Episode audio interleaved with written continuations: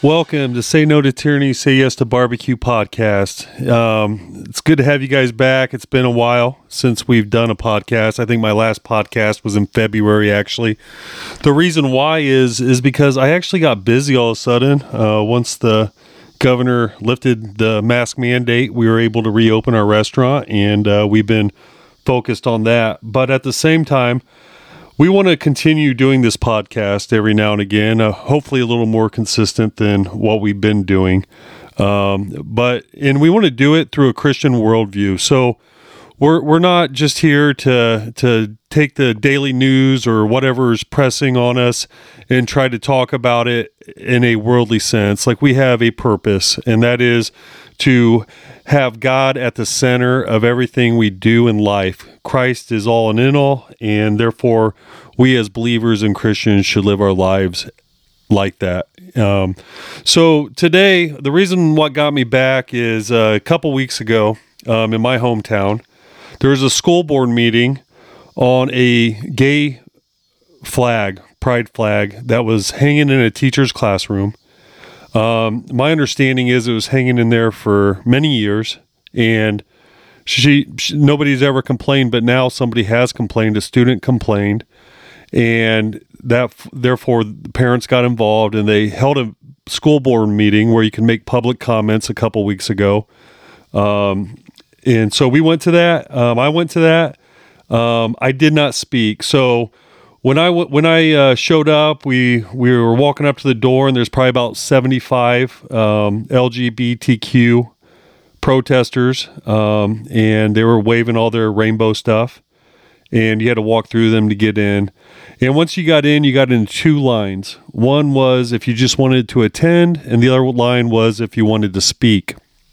Um, by the time I opened the door to my car and got into the building, I probably had four people come up to me and ask me if I would speak on behalf of um, the gay flag and not being in favor of it. And, and then once I got in the door, I probably, I had several other people come up to me and ask me, "Hey, Matt, please tell me you're speaking. Are you speaking? We need you to speak." And going into that, I had no intentions on speaking, um, and for multiple reasons. Um, and I, I, here's what I told people though. I said, you know what? I'm not speaking tonight because there is a lot of Christian men, and all these people who came up to me were mainly Christian men. And I'm like, you guys need to stand up, and you guys need to start fighting and contending for the faith in the public square. Like, we've been doing it now for a year and a half in a lot of different areas. It wasn't that I was scared to speak. I was given an opportunity to a lot of pastors who were in that room, a lot of Christian men who were in that room, who were posting a lot of things on Facebook, some of them, but yet when it came to actually stand up and to contend for the truth, they didn't do it. And and so I wanted to give an opportunity for them to stand up, and then, and it just did not happen. So therefore, I thought that I should um, do a podcast in a response to that public meeting and talk about um, not just that meeting, but going forward in our, our Christian worldview, going forward in the faith, and encouraging men and women who love the Lord to stand up and to not be ashamed of Christ. Um, leaving that meeting, like, I had a Christian brother come up to me, and he's like, "Matt, I'm a coward." He's like, "I should have spoke tonight, and I didn't." And I was like, you know, don't beat yourself up too much. Repent, and next time do do it differently. You know, stand up and speak. And he was like, "You know what, Matt? I'm a coward. I cannot speak. I'm not you." And you know, that kind of struck me, because I guess for some reason people think it's easy to stand up and and to fight against um, the cultural norm. Um, to go against the grain. Like, it's easy for some people to do, for Christians to do. It's never easy. It's not easy for me. And it never is easy for me. It's not fun to get made fun of all over social media, um, or even to your face walking down the street because of the stance you took for Christ or for some other reason that you your conscience really holds you to. Like, that's never easy. But we're commanded never to just um, cave. We're, comm- we're, we're, we're commanded to contend for the truth that was once laid out. It was one time laid out, and that is Christ giving his life um, and dying and arising from the dead so that we may have faith and that we may be saved in Christ. And, you know, that is contending for the truth that was once laid out. And every Christian who calls themselves a Christian is commanded by God to do that. And so I I want this to be an encouraging podcast. I want to talk about some um, heavy issues. I want to I want to I want to but I want to be, I want to encourage. I want to encourage men and women who listen to this to stand up and start contending for the faith that you claim that you have. Um, and so that's what this podcast is going to be about. It's going to be about the public school. It's going to be about this school board meeting. Um, and in doing so, we have a special guest with us today, uh, Patrick Steckbeck. He is uh, a longtime resident of Bluffton. Um, he was born and raised here. And uh, God converted Patrick at the age of sixteen, and he's been studying theology ever since. He graduated with an undergraduate degree in Reformed theology at the age of twenty-two and a master's degree in philosophy at the age of twenty-five. In that time, he married his sweet wife, Alexa. Though they're both Indiana natives, they now live in Texas and teach at Annapolis Classical Christian Academy. They both love Reformed theology, classical Christian education, conservative politics, and Yergi's State Road Barbecue. You know, uh, Patrick, that's probably the uh, best bio I've ever read, and it had everything to do with the last line. How are you doing today? That's right.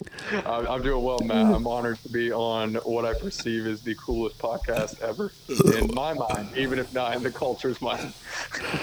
Yeah, you know, we're all heroes in our own minds, right? So I'm glad that... Uh, I'm glad that you feel that way. And I, you know, I don't think this is the greatest podcast by any means, but I do find it uh, enjoyable and uh, beneficial. And, and it helps get a message out that I think has died here. I don't know when it died exactly, but, yeah. you know, um, contending uh, for the faith. So I guess my first question, Patrick, is I know that you... Um, You watched the school board meeting online.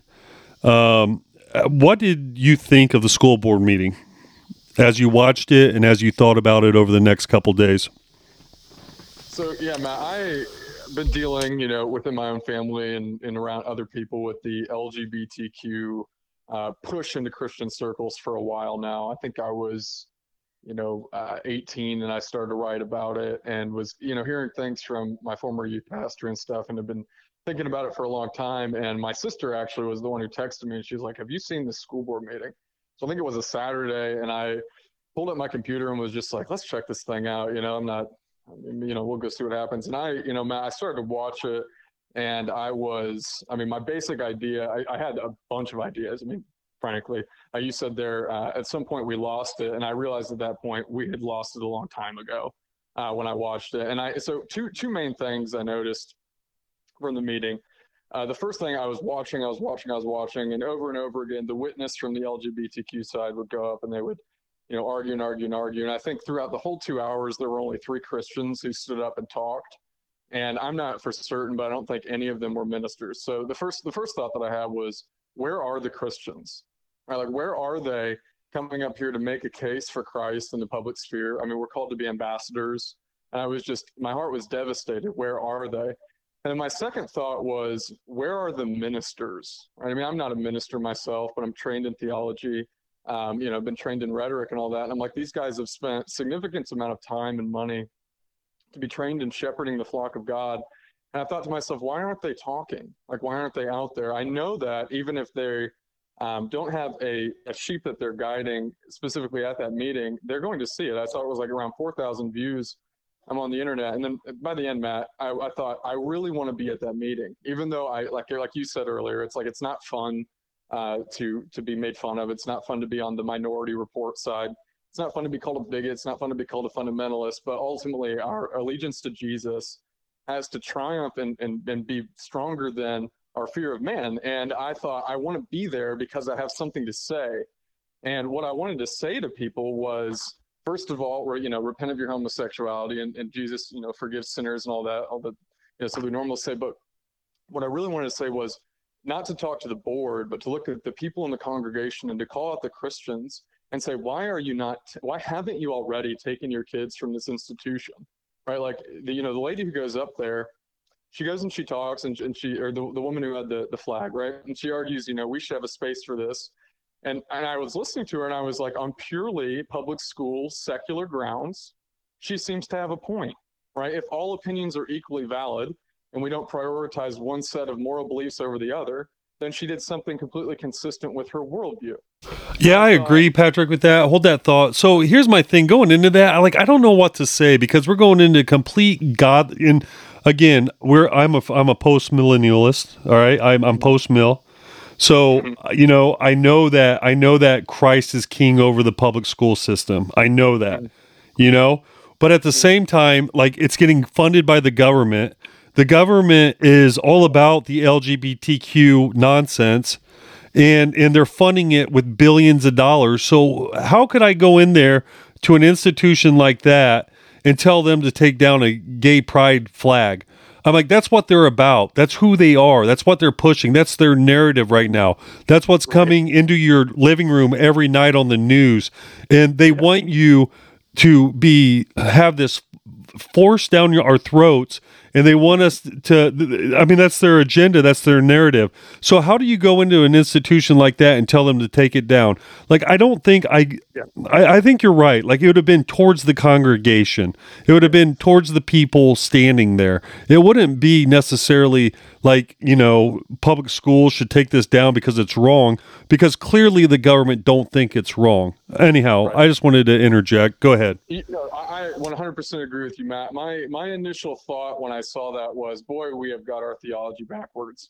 Because I was like, it, it's like, you know, judgment begins with the house of the Lord. And I was thinking, my address here isn't to primarily the L G B T Q people. And I, and, you know, what I would have done, I think, Lord willing, it, you get up there, you don't say what you know you, you plan on saying. You you get up and you try your best. But I would have addressed them and said, you know, Jesus is Lord and King. He's called all people to repent. And I would have preached the gospel, Lord willing. But then I would have had a particular emphasis on talking to the Christians there and saying, look, this thing has been dead in the water since the beginning. It was made in eighteen forty, I think, was the first public school in Massachusetts, eighteen thirty-seven. Um, and it's been what we what you call secular, right? It's been on non-Christian foundations from the very beginning. They refuse to submit themselves to the lordship of Jesus Christ. And you said post-millennialism and all that. They refuse to take a Christian worldview at the outset in one of the most intimate endeavors that you could ever have, which is the education of a child. And they're going to train them up for a world that they don't believe is Christian, with methods that aren't Christian, with a curriculum that isn't Christian, and expect them that they're going to come out Christians. And that's what we expect when we send our kids to Leviathan, the state, the government, like you said. Um, and so I, I really wanted to take the opportunity and be like, look, guys, this gay flag isn't the issue. This is the tip of the iceberg. And under there is an entire iceberg of ideology and of, theo- and of lack of theology, really, uh, that is completely contrary to the Christian worldview. And it's no wonder seventy, I think it's seventy percent of people who go off to college end up renouncing their faith, because they put up with it for a while with mom and dad, but they ultimately never really believed it. And part of the reason why is you send them to Leviathan to be educated when God said it was your duty to do. And so I'm like, I would have looked at them and, and encouraged them. Like you said, ultimately, I don't, I don't want to just condemn. I want to give hope. There's a lot of ignorance there. But I want to say, look, isn't this a great opportunity for you to take your kids out of the public school system? Look, Jesus is merciful and he forgives, but you can't look back now. You know, like, you know that this was a dumb idea.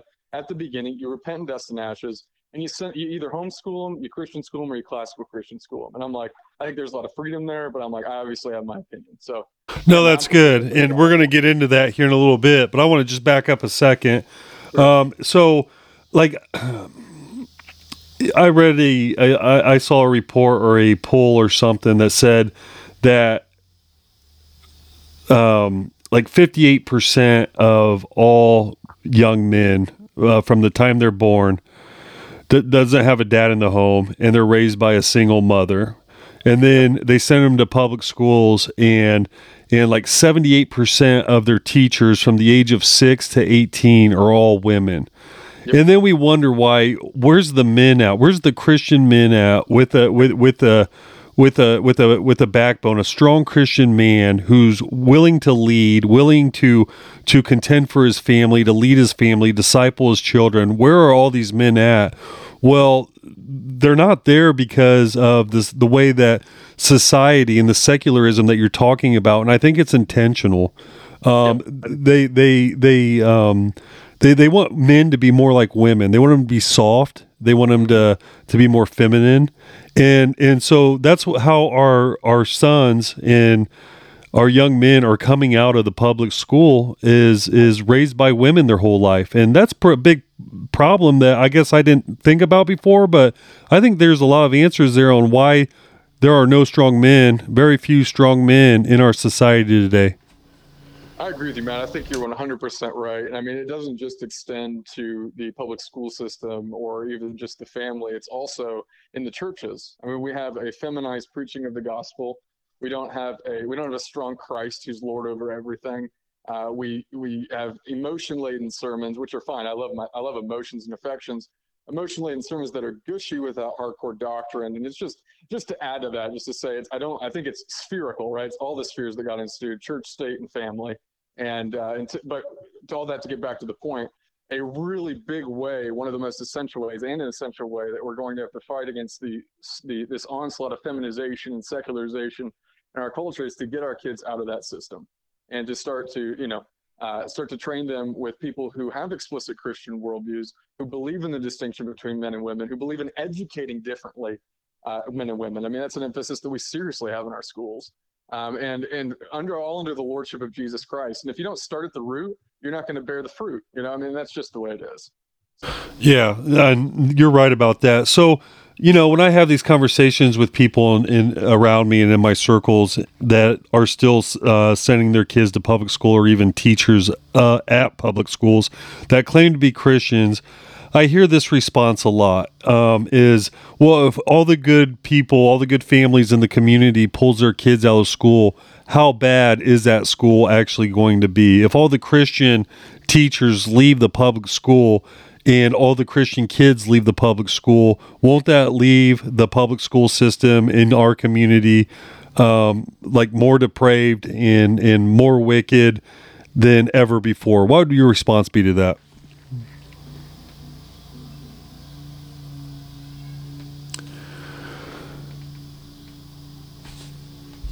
This consequence paradigm. Like, well, what if what if we lose this? What if we lose this? And people just assume that this is the paradigm that they should be doing. And so take them back to basic Sunday school and say, look, uh, Jesus is concerned with consequences and he's going to take care of them. But what he's asking you to do is be faithful to his word. And when you look at the scriptures, it is not unclear, in, in my judgment, not unclear at all, that education resides as the responsibility of the parent, not the government. Deuteronomy six says this: when you go down and on the way, raise your children in the Lord.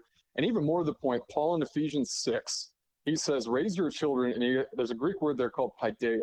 And he says, raise your children in the paideia of the Lord, the instruction of the Lord. And that word is taken, and it's it's taken from Greek culture. The elites would train the, train the elites and the rich in that culture would train their kids up in a way that was unto excellence, right? Unto being the most virtuous, the form, the perfect form of the virtuous man in the Greek state. And Paul's being subversive there, and he says, train your children in the paideia of the Lord, right? The excellencies of Christ under the lordship of Jesus. And so if you go back to Sunday school and you take the basic ideas of we're supposed to submit to Jesus, that's where you get it, right? That's where you go. And then if you want to go consequences, I got a second argument for you. Why are you t- why are you sacrificing your children to Leviathan, the government, in order to affect a result that is minimal at best and that doesn't bear out in the statistics, okay? Paul says clearly, bad character corrupts good morals. You have secularists, like, let's, let's, let me just give you an example. The person who had the gay pride flag in the room, that secularism didn't start with gay pride flags, okay? It started much earlier. And I'm sure she's a good teacher, and the greatest, and that makes it worse, right? That makes it worse. The better they are as a teacher without a Christian worldview means they're that much more likely to uh, fall into, fall and prey into this secular system. I'm a teacher, all right? I know how it works. These kids are very impressionable, very sweet, very kind, and they look up to these teachers. They look up to every single one of them. And they want to please. They naturally want to please. And it's like you're sending your kid to, to people who don't agree with your worldview and don't agree that they should be raised in the instruction and excellence of Jesus Christ. right? And now they'll say something along the lines of, uh, well, you know what, it's it's neutral. We're not against Jesus, we're just not for him. But if you let Jesus, again, back to Sunday school, if you let Jesus define the terms, he says, if you're not for me, you're against me, right? And how much more so in the most intimate area of of their lives, right? This this instruction of a child at its most at their most um, you know impressionable state. Uh, one last quote on this point, Matt. J. Gresham Machen, he was a uh, he was a Presbyterian minister and reformer, in the I believe it was in the nineteen nineteen or the, the nineteen hundreds, and he said. He, he was comparing and contrasting the modern governmental state with the medieval Inquisition, right? People going out and forcing people to believe things. And he says, the Inquisition was something along these lines. He says, the Inquisition was terrible, but the modern method is far more effective. He says, take the children from their parents at their most fashionable ages, uh, raise them according to experts from the states, from the state, and it's no reason to see why no remnants of liberty subsist, right?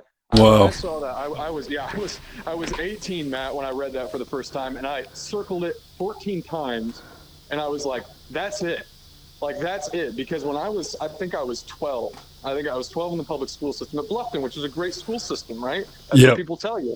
I was, and I remember raising my hand, or not? I don't even, I don't know if I raised my hand, but I looked at like the stuff around the board, and it said like, "Well, why do you make all? Why do you do good in school? So you can go to college." Why do you go to college? So that you can make more money. Why do you make more money? So that you can die. So you can give your kids so they can repeat the same process. And I said, it's meaningless. It's meaningless. Mm. And I checked out at twelve. And I got converted at sixteen, you know, by the gospel. So I'm like, I believe, yeah, I believe this, Matt. It's, there's no, there's no, we, we Christians have bought into the lie that we need to compromise. And it's like on this issue, there is no compromise. Like there is no compromise with this state. And, and, and, you know, the lady who put the put the gay pride flag, she said something very, very poignant and true. She said, this issue did not create the divide, it revealed it. And I was like, I completely agree. Take your kids out. Yes. You know, like that was, I was like, amen. The divide's there. And, you know, we don't owe, we don't owe her that. We don't owe her our kids. Render to Caesar what's Caesar's and to God what's God's. And whose image is on your kids? God's.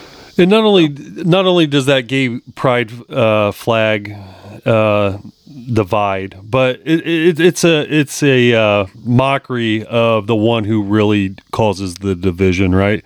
So I guess coming out of that meeting, one of the thoughts I had that I could not get over was that, man, those pa- people, um, the L G B T community, that that pride flag means so much to them, and I, I I think that that that rainbow flag is their God, and the way they talk to about it, the way they defend it, the way they bow down to it, like clearly it's their God, and it's it's it's a piece of material. It, at the end of the day, it's a piece of material that stands for a lot of things, which I want to get into a little bit here in a little uh, second. But their God is waterless clouds. Like there's no power there. There's nothing there. It's just material. It's fabric.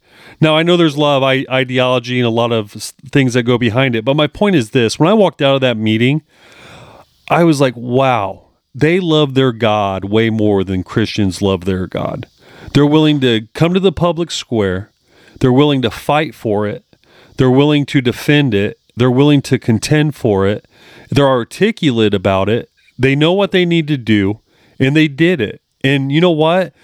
There's a lot of people in this community who's been Christians for a long time, and I've seen them there. And I know they've been Christians for thirty years, and they they don't they don't feel that way about the one and true God. So the Bible says, "For the word of God is living and active, sharper than any two-edged sword, piercing to the division of soul and spirit, of joints and of marrow, and discerning the thoughts and intentions of the heart." So that's what we're dealing with here. You know what? What's dividing is Christ. That that's what's dividing, rightfully so. Now, that uh, that flag could be a like a uh, not a uppercase division, but a lowercase division, so to speak. But mm-hmm. the real division comes from the gospel. And I think that's Correct. What Christians have forgot.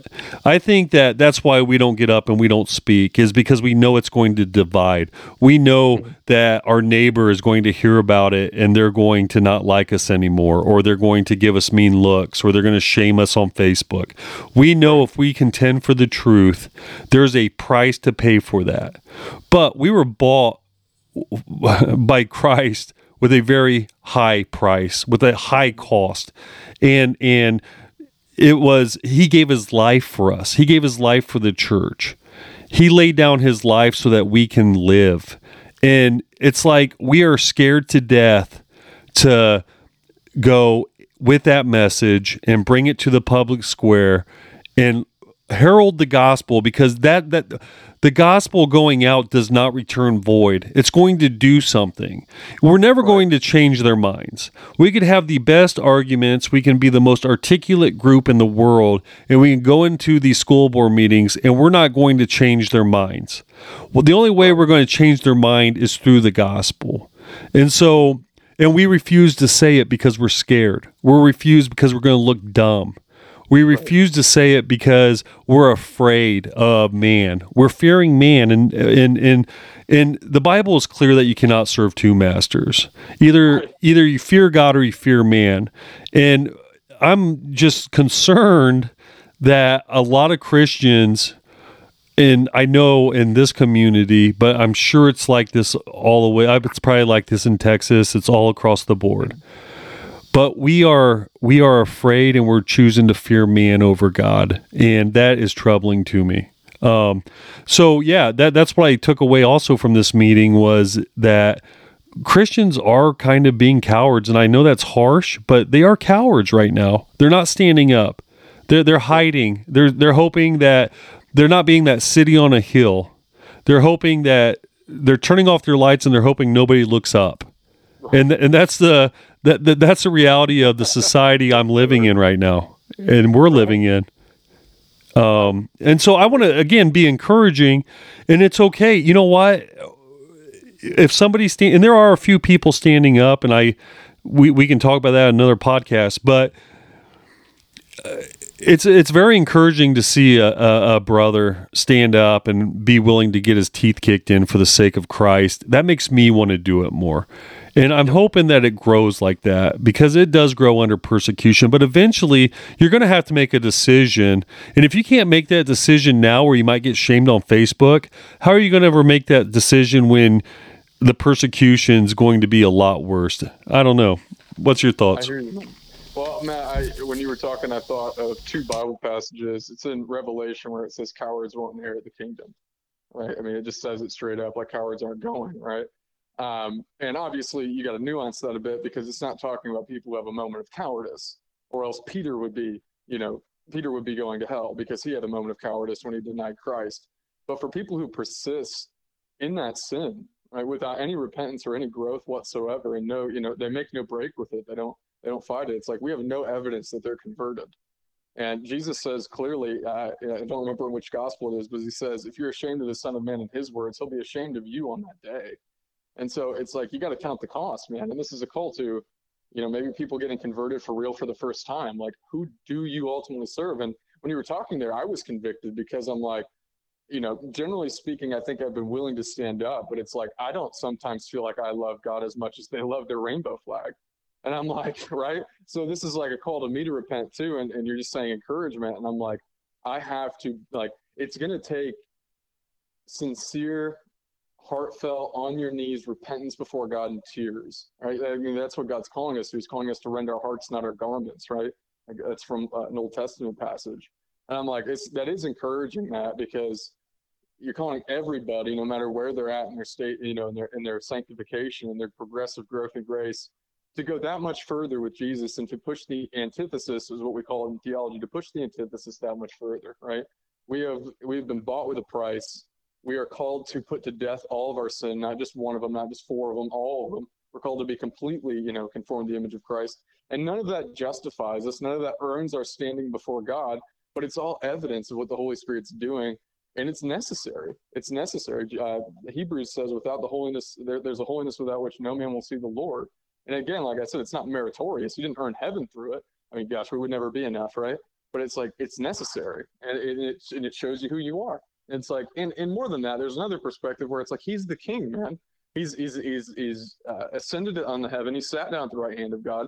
He's transforming the world under his lordship. It's like, you're going to choose to either get with that or not.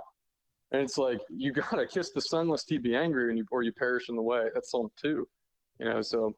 Yeah. Through scripture over and over again, but I'm like, the, the point you made is sincere, and it is encouraging in a way that people don't normally think about it, right? It's encouraging for you to do right, not necessarily for you to feel good. And that, that's that's what I that's what I took away from what you said. Oh, that's good. And, you know, because, I mean, at the end of the day, um, we're all going to die. You're, you know, we're we're going to face God. We are going to be judged. Um, I'm going to be judged. You're going to be judged. Homosexuals are going to be judged. And, and honestly, like, we as Christians are called to love our neighbor as ourselves. And you know what? For a Christian that won't be, that isn't willing to tell the truth, the gospel, to the L G B T community and ask them to repent of their sin and turn to Christ. Um, in that meeting, they were given these t- statistics on suicides in the L G B T Q group and how twenty percent of all L G B T Q um, or of the suicides were were uh, because of bullying. Okay, and they did and they did a great. Uh, bait and switch with what that flag means, right? It turned into bullying, where of course everybody's going to be against bullying, but that's not what that gay pride flag stands for. It's not a safe place. It is, it is a place that's going to send you to hell if you don't repent of your sin.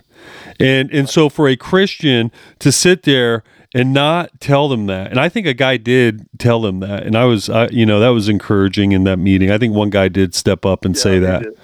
Um, I don't remember who it was. Yeah, I don't either. But uh, but that is the most loving thing. That's the b- best way we can love that community, is to give them the gospel, have God's word work in their hearts, work on their lives in every, in any way which He uh, wants to do. It's not up to us. We don't have to convince them. God changes hearts. We just got to speak the truth. Faith comes from hearing. And when there is no hearing going on in that kind of setting or at the public square, then there can be no faith, because faith comes one way, and that's from hearing the word of God. And so we've got to, as Christians, we've got to know the gospel. We've got to be, we got to be able to present the gospel and, and not be afraid to do that.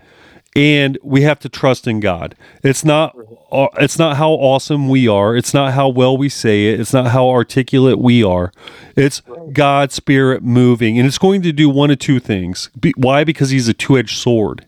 He's living and He's active. It's either going to soften the hearts of the sinner, and yes, homosexuals can be saved. You know, I don't, I know there's a sect out there that believe they're reprobates and they're just doomed. That's not what the scripture teaches. You got to repent of your sin and turn to Christ, and He will save you. And then, and then, and then also, if you do not do that, it's just going to harden your heart more to where you're going to hate God more, and you're going to dive into worshiping creation more rather than the Creator. And we are all designed to worship something. We're all designed to worship. It's what are we worshiping? Are we worshiping God, the Creator, or are we wor- worshiping the, the creation? And that whole L G B T Q movement is all about worshiping creation. They worship sex.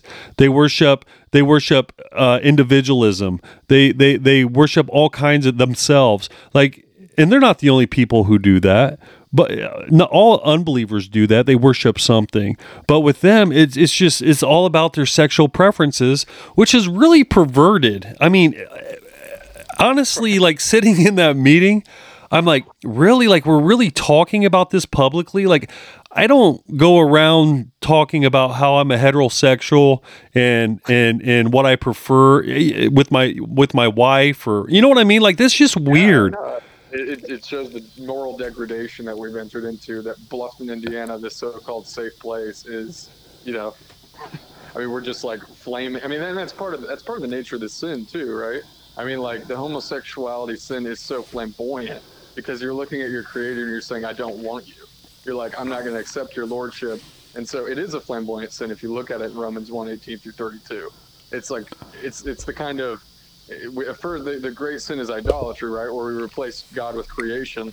And is there anything more, I guess you could say, unnatural and contrary to that order than homosexuality? But at the flip side, like what you said, you said, uh, you know, homosexuals can be saved just like anybody else. And that's exactly what Paul says in First Corinthians six. He says, you know, such were some of you, homosexuals, adulterers, idolaters in all these ways. And he says that you were cleansed, justified, and sanctified in the Lord Jesus. So, you know, it's that two-edged sword, right? We convict and we proclaim the comfort of the gospel. Yes. And just going a little bit farther through this. So the Bible says, or do you not know that the unrighteous will not inherit the kingdom of God?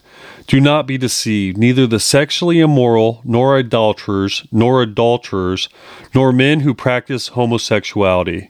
And then in First Titus one ten, it says, the sexually immoral men who practice homosexuality, enslavers, liars, perjurers, and whatever else is contrary to sounding or to sound doctrine. Now, now there's a lot of sins in that that that besides homosexuality in that that scripture I just read. So we, you know, we're both part of a church. We we we find uh, gathering with the saints on Sunday to be one of God's commandments, and it's a it's amazing to go in and corporately worship with the saints. If we have a brother who's not homosexual but is struggling um, with uh, sexual immorality, or he's being an adulterer, we're going to call him to the table and we're going to ask him to repent, aren't we? Right. Amen. Yeah, I mean, we're going to call him. It would be completely hypocritical. It's right. Like that friend's going to damn him to hell too. Exactly. And, and I would expect and hope that someone would call me on my sin when I do the same thing. And I agree one hundred percent. I mean, it went on to liars and perjurers. Like, all those are right. sins that are going to lead you to hell. And we, as a church, you're not going to let your member or your brother or your sister live in that sin. If it comes out to light, you're going to call them to repent because you love them and you want them to become right with Christ. And so... So we're going to call them to repentance. But this whole homosexuality thing is, no, accept me for who I am. Right. Like, allow me to keep walking in my sin. Love me for me. You know, love is love. I in this community, we have um, prominent Christian figures who are saying things publicly like, we just need to listen more and talk less. And that... my friends, is the worst thing that Christians could do, because essentially what they are saying is you need to stop listening to your conscience and listening to the Word of God, and you just need to listen to what somebody else tells you and believe that and accept them for who they are, even though you are you're not loving them, because they're going to end up in hell if they don't repent of their sin. Right. And so right. this homosexuality thing, it's like, you know, we don't want to act like no other sins exist, and, and because they do, but all other sins we we we tell people to repent of. We we we bring it out to the light, confess it. Christ will set you free, and and and you know, turn from your sin and and turn to God and bow your knee to King Jesus. But on this homosexuality, this L G B T Q sin, no, we got to accept it for what it is. We really have been misreading our Bibles for two thousand years. All the early church has misread their Bibles. Now we're so smart and we actually are so enlightened, we now realize the Bible actually doesn't say what the Bible actually says. And that's coming from prominent Christians in this community. And I, you know, it's I, heartbreaking. It's heartbreaking. It, it is a complete distortion of the gospel, too, if you really think about it, because uh, you, you've probably heard the popular phrase, uh, love the sinner, hate the sin, kind of a thing. And the way that people use that is to excuse their, at least as I've heard it, sometimes I've heard it used okay, I guess, but the way people normally use that phrase is to excuse their lack of calling someone to account. Right. And so when somebody says you need to accept me as a homosexual, it's like me saying you need to accept me as a luster, or, you know, like something else. Okay. Jesus didn't just die for sins, right? He died for sinners, and he died for sin dispositions and temptations. He didn't just die for actualized sins, you know? So Jesus died for me on the cross. He died because Patrick Steckbeck in his core and at his root was wicked. and he needed to be uh, a new creation at the core and the root. And so if we're going to, quote unquote, accept people for who they are and where they're at completely, that would re- that would reduce the gospel to nothing. Jesus died for people, not just for sins. And so the, the whole accepting people in that way, it's kind of a, an equivocation on the word accepting. Because I can be kind to you and, and tell you the truth, and certainly not affirm anything that you're about, and tell you exactly where you're going and exactly what God thinks about your disposition and your person. You know, so it, it's it's it's terrible. It's a way that we cheapen God's law and we cheapen grace thereby by doing that. Yeah, that's good. I, I like the way you uh, put that. So my wife just handed me some bourbon. Are you drinking anything? Uh, no, not tonight, man. I, I ran out. Oh, I'm sorry to hear that, Patrick. You utilized all my Christian liberties earlier this week. So. No, I love a good bourbon, man. I, I, I haven't had a cigar in a while either, man. Well, really, yeah, Labor Day is a good day to that. Yeah, I had a cigar uh, yeah. yesterday. It was good. But uh, yeah. no, that's good. So, um, so here's the here's the deal. So let's let's let's bring it back here a little bit. I think we laid out a case on how being a, a Christ follower, we're, we're called to not be light. We're called to be faithful. So we we have to have guts. We have to have a spine. We have to have conviction, and we have to do it to our own hurt. And and so, you know, um, we're not, we go and we tell homosexuals that they must repent because King Jesus is reigning and he's coming back again and you will face him at some point. That's not us being homophobic. That's not us being jerks. That's actually us being very loving to our neighbor because we do not want to see them spend eternity apart from Christ. And so, so then going back now, this meeting happened, the the lid was blown off, everything was exposed. We don't live in Mayberry here anymore. Okay, you can't say we live in Mayberry now, right? It's here. We've got we've got transsexual, we got pansexuals, we got bisexuals, we got all kinds of homosexuals, we got all kinds of things going on in this community, raising kids.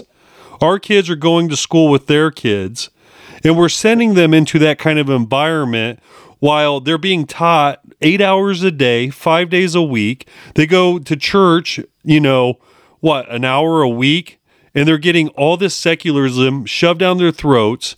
And I get some school systems are worse than others, but it's happening in the school district, this, uh, district that one of my kids went all the way through from kindergarten to, to twelfth grade. He graduated last year. Praise God. He had... God had grace and mercy on him, and and and he he's doing really well with his faith and everything. But then I have two other children who are homeschooled. So I have a nine-year-old daughter and a fourteen-year-old boy, and like the curriculum that they are learning is unbelievable. Like critical thinking. Have you ever heard of that, Patrick? uh, I heard of it a little bit. Have you ever heard of logic? Yes, yes, I teach logic. Okay, okay. Like it, they actually teach those things, and, and there's programs and there's curriculums. So let's move on to. So you were you you teach in a private Christian school, okay? What benefits would it be for to send our kids to a school like you teach at?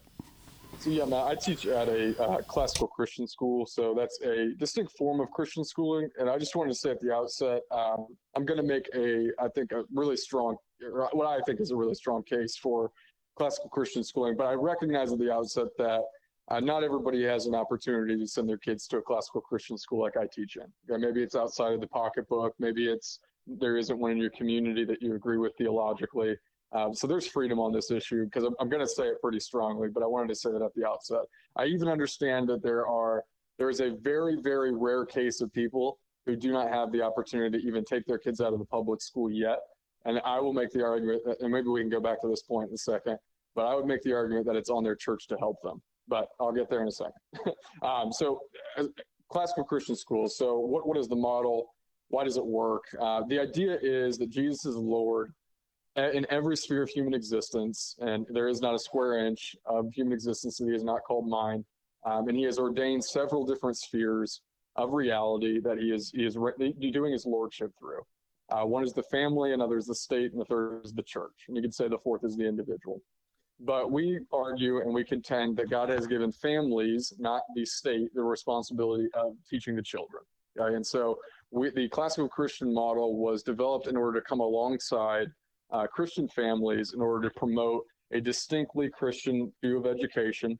We look back to the classics, so some some classic resources from Greece and from the Reformation period, all under the Christian scriptures in the Bible. And there are several reasons that I could get in with you why I think it's so strong. But let me just give you some statistics uh, before we even do that, that I think can draw people in to see and deal with a lot of the objections that people have uh, to classical Christian schooling. So this was a, these are statistics drawn from uh, the sociology department of Notre Dame. Okay, and if you know anything about Notre Dame, Uh, they are a hardcore school. They do hardcore work, and they're not. Ex- they're historically Catholic, so it's not classic. It's the classical school system's Protestant, so it's not exactly like they're super biased in our way. But they they did this study, and they have a bunch of these statistics. So here's one. Uh, I'll I'll start with two that I don't think are as important, and end with two that I think are super important. So they pulled all these kids from uh, public schools, prep schools, Catholic schools, Christian schools that aren't classical, homeschool, and then classical Christian schools, okay? And so the, the first prompt is, I feel helpless dealing with life's problems. forty-one percent of public school students agreed with this statement. I feel helpless dealing with life's problems. thirty-four percent of prep school students, forty-three percent of Catholic, thirty-five percent of Christian school students, not not Christ, not a classical, excuse me. And then forty-two percent of homeschool students. So pretty high. I feel helpless dealing with life's problems. seventeen percent of classical Christian school students who graduated from an A C C S, an accredited uh, classical Christian school, answered that, that I feel helpless. They don't feel helpless. They feel prepared for their environment. Number two, uh, earned mostly A's in college. Okay, so this is one of the fears that people have of homeschooling and Christian schooling, and uh, is that they won't get as good of an education. And the stats are in, it's just not true. So thirty-three percent from public schools, thirty-five percent from prep schools, thirty-three percent from Catholic schools, thirty-one percent from just generic Christian schools, forty-two percent from home schools, fifty-three percent from classical Christian schools. Right? I mean, it, the data's there. Uh, the Christian, the classical Christian school kids do perform better generically in college. So, but onto the more things that I think are more, more important. So those are two, what you could say, you know, things that people are generally worried about that we have to make our argument about that we're not really that excited about. We're excited about, obviously, about excellence, but here's something that I'm excited about.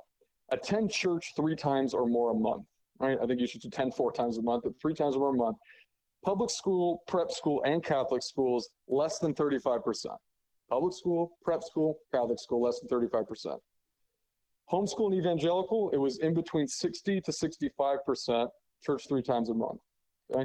An A C C S accredited school, a classical Christian school like, like that I teach at, are roughly at eighty-nine percent of faithful church attendance from their graduates, right? eighty-nine percent. I mean, that's that's a big deal to me. And then um, two more. Uh, classical Christian schools, they say there is, they agreed with the statement, there is an obligation to take action against wrong or injustice. So we tend to think, right, this classical school movement is on the right. It tends to be more like capitalism. They don't care as much about social inequality or social justice issues, you know, stuff like that. And obviously those terms are related, are laden with uh, with meaning, but let me just give you the statistic. All other forms of schooling surveyed were right around or lower than thirty percent that agreed with the statement, obligation to take wrong against, take action against wrong or injustice. eighty-five percent of students polled at A C C S schools believe it is their obligation to speak up against public injustice, which is exactly what we're talking about today. So it's like, how do you get the kids with spines? Well, if you're looking at the statistics, one way to do it, and it's not a uniform idea, but one way to do it is to follow the model. You know, do it the way that God programmed it in his word, and it's been worked out in these classical Christian schools. And I'm like, so here's the last one. I think this one's the most important. Believe that the Bible is the infallible guide for personal life and practice. Catholic schools, prep schools, and public schools, all below forty percent. I mean, if there's one thing you can get from your kid that you want them to know, it's that, like, God's word is true, right? And then generic Christian schools are at roughly seventy-three percent with the statement and sixty percent with homeschool. And an A C C S graduate is about eighty percent. eighty percent perfect belief in the infallibility of Scripture. And I read that and I thought it was a bit low. But you get, the statistics are there, Matt. Um, the if, if your goal is... You know, if A C C S kids overall get better grades, feel more equipped for life, believe in the Bible, seek to live it out at a staggeringly higher rate than any other form of schooling in America today. And my argument to people who don't want to take their kids out is, why not? What reason could you possibly give? If it's money, find a way. You know, if it's, uh, I mean, other than, you know, location, I'm like, yeah, you can't find a school. That makes sense. Uh, but I think the statistics are in that. I'm making a strong case that the movement is successful and it's worked, and it's because it's under God's word. Yeah, that's good. So here's the deal. Like I, I think that the, um, what you're talking about, the classical Christian education in the schools is a great way to do it. And I know yeah. that's your life. That's where you're teaching. That's what you're wrapped up into, and that, praise God. But, you know, I get that people don't live by these schools. I get that they could be expensive. But we live in a day and age where there are some amazing online schooling options you have from a, a, the same thing. Like right now, my son, Bailey, he's go, he's taking, uh, he's doing this through New Saint Andrews out of Idaho, all online. It's the same thing, I believe. Yeah, no, I, I would say that the curriculum that he's getting from there is, is roughly the equivalent to what we teach. Right. And you know what? It's it's it's amazing. And so it's not like we're sitting home and, and, and teaching our fourteen-year-old, you know, everything that I know, because that ain't much. Um, he's actually getting taught by, by teachers like you online every right. day. And right. it's only, like, honestly, I think it's only like five hundred bucks a year. Really? Yeah. Oh. That, you know, because the main the main issue that people have with uh, sending their kids to Christian schools is, you know, that, that it's costly, because it is costly. But it's like, look, man, like, yeah, that, that's true. But if you can take this in between and go do homeschooling, that's infinitely times better and actually faithful to Jesus, right? Yeah. It's like, you know, so I'm like, yeah, absolutely, man. I'm with you one hundred percent. I'm like, I am pro those things. I, obviously, I believe face to face you can't beat it. But I'm like, dude. That is a good model. Right. Uh, and it, it, so money's not an option, right. you know, because you can find these things. And I'd be willing, email me if you yeah. want if you want information. Um, say no to tyranny, say yes to B B Q at yahoo dot com. I'd be happy that's to give you all the information we got. Huh? Best email ever. Yeah. It's amazing it was free and not taken.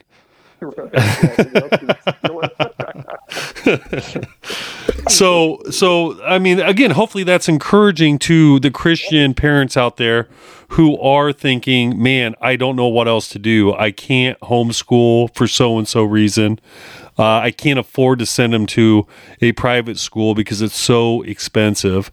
You know, yep. there are options out there. There's really no excuse to leave your kids into the secular school system at this point as a Christian with everything going on in the world. Like, there are ways out. God has given us ways out to educate our children to become dragon slayers right. and not not not weak men and and and getting tossed from uh from the waves, you know, from it, constantly. And and so hopefully that this is encouraging to people. Um, I got a, one last question, and then I'm going to let you cover anything that we did not talk about that you'd like to talk about. Um, we talked about the Christian kids in these school systems, okay? Now, I know a lot of Christian teachers who are in the school system where I live. I'm neighbors with them. I talk to them on a regular basis. Um, they know me. I know them. I go to their houses. They come to mine. Okay.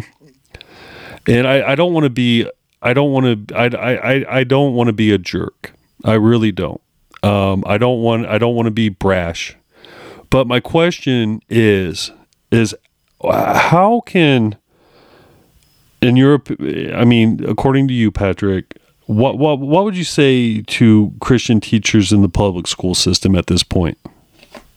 The first thing I would say is why, and I would try and get their stated objections, but I would ultimately have to, um, you know, I, I take a strong view on this, Matt, and I don't mean to come across as brash either, but I honestly don't care at some level either. Um, my my wife has this great analogy that she gave me the other day, because I've always been against this. Uh, even though I'm a minority report on the issue of teacher, you know, since I discovered classical Christian education. And one of the ideas, the idea there is that the, the teachers want to make a difference, kind of a thing, right? They, they this is their stated reason. Okay? And I think there's an underlying motivation too that I'll get to. Their stated reason is they want to, they want to be able to help the kids. They want to be an influence. And I have a twofold response to that. One is, do you honestly expect to turn around a moving train, a train going one way, by running down the boxcars the opposite way of the train? You know, right? Like, you're you're not going to turn around a system that's been around since eighteen thirty-seven, agnostic at its roots, then Darwinist, and now L G B T Q R S T U V by you just being a nice guy. Okay, because and then the second thing is this: you, when you become a classical Christian, or, or not a classical Christian, when you become a secular school teacher, you agree to the terms to not speak the name of Jesus unless you're asked. I don't see how you can be a faithful Christian and ambassador to the Lord Jesus Christ unless you're being subversive to the very vows that you took to be in that institution. So I do, that, those are two things. Third thing, uh, the stated issue is I want to make a difference, but let's be honest, sometimes the underlying issue is the thing that the American church struggles with the most, which is the love of money. And I don't know if this is one hundred percent the case every time, but it is a sacrifice to be a Christian school teacher, a classical Christian school teacher in a lot of cases. In my case, it was, it was, it really wasn't. I wanted to do this since I was a kid. So I'm like, you know, but a lot of these people are take are master's educated. They are taking a serious pay cut along the lines of, you know, seventeen thousand dollars to what they would get in the public school system. Benefits are low, and they're doing it. Why? Because of conviction. And, you know, and the benefits that they get, frankly, so greatly outweigh any sacrifice that they've made that it's almost not even comparable. Because they're getting to proclaim their subject under the word of God, seeing ki- little kids transformed, being able to, I mean, at the youngest stages, I hear the little kids saying nursery rhymes about Jesus and stuff like that. And it's just, that's the world you get to live in. And it's like, I'm not a gushy guy, but I watch those, you know, I hear their little chants and stuff. And I watch my kids get to repeat to me a level of system, a system of theology at seventh grade that I didn't understand until I was twenty. And I get them to hear hear them use that language and be able to really love it and engage it. And so I'm like, the benefits are out there, right, in terms of like actual reward. And Jesus is, I, I really think it's a call. Like it's a call from God. You have the gifts. You've been called to be an ambassador for the Lord Jesus. Why would you be on the team that isn't promoting his name when you can be on a different team? So that's that's my pitch. No, that's good. And I think that honestly, um, I think that there needs to be some reflecting. I think that, th- that that there's some people that need to really consider what you just said, who is in the school stis- uh, system. And um, I hope that there is, honestly, I hope there's a, a huge exit yep. out of it. And we build something alongside of it. But you're going to have to give up stuff. It's going to be costly. But what isn't costly as living as a Christ follower? It's always costly. It, it is. I mean, if we're living, if we're living for Christ, it's going to be costly. And we have got to, we, we have to learn that. We have to know that. We need to pray that we become bolder for Christ. Um, and that we need to be faithful, more faithful to Christ by his grace. Um, I'm not talking about works-based salvation. I'm talking about being saved, knowing you're saved, and now obeying Christ because of the Spirit that lives in you is nudging you in that direction, and we can't say no to it. And when we do, we repent and we turn back to Christ. Um, we need we need to go in that direction as as Christians. Um, our churches need to get stronger. Um, yep. We got to start preaching unapologetically.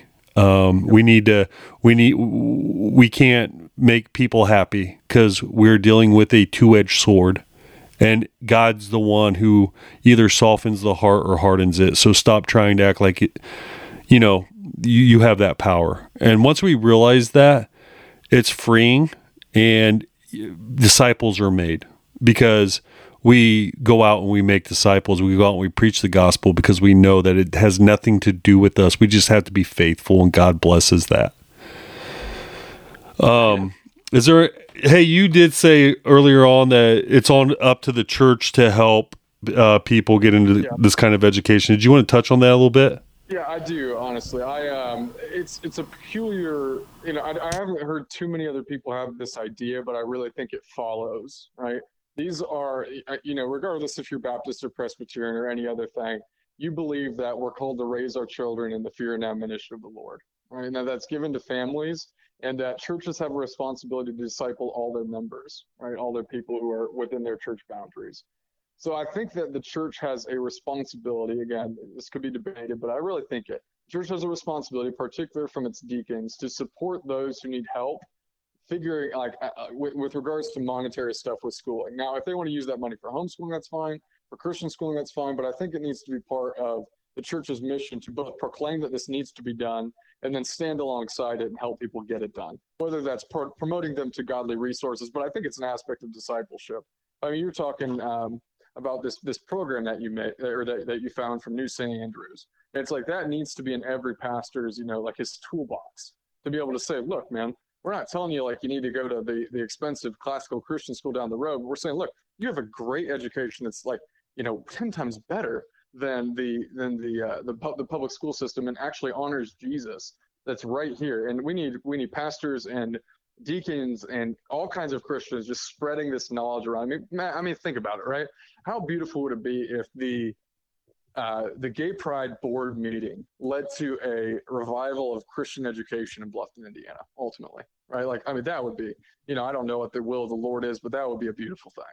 And so I'm like, well, how are you going to do it? Well, you got to take practical steps, and the church has a part to play in that. Uh, you know, the family does, and the church does. So that's good. Um, is there anything else you want to touch on before we uh, end this conversation, buddy? Matt Dog, Jesus is King, and uh, His kingdom will have no end. That's all I got. Amen. Hey, if you want, if you want to live free, turn to Christ, repent of your sins, and believe in Jesus Christ. Him coming to earth as a baby, living a perfect life, fulfilling the law, and dying righteously and taking on the wrath of God, so that all those who put their faith in Him don't have to.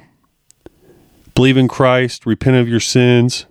Where you fall short, repent. Where you cowered, repent. Where you're living and you know it's not the right way of living, because the Spirit is convicting you and you're reading your Bible and you know your Bible's telling you this is not right. Repent, repent, turn to Christ. Um, a Christian life is one of repentance. That's Martin Luther, isn't it, Patrick? That's right. First thesis. Yeah. Our Lord and Master Jesus said, repent, you will, but the entire life be one of repentance. Yep. Yeah. And so if you want to be free, if it, you know, suicide, again, that came up a lot in that uh, board meeting about how a bunch of these L G B T Q kids are committing suicide. The reason they're committing suicide is because that pride flag offers no hope, and they finally realize it. And if you want hope, turn to Christ, repent of your sins, and He will set you free. Thank you, everybody who uh, tuned in, who's going to tune in. May Christ be praised.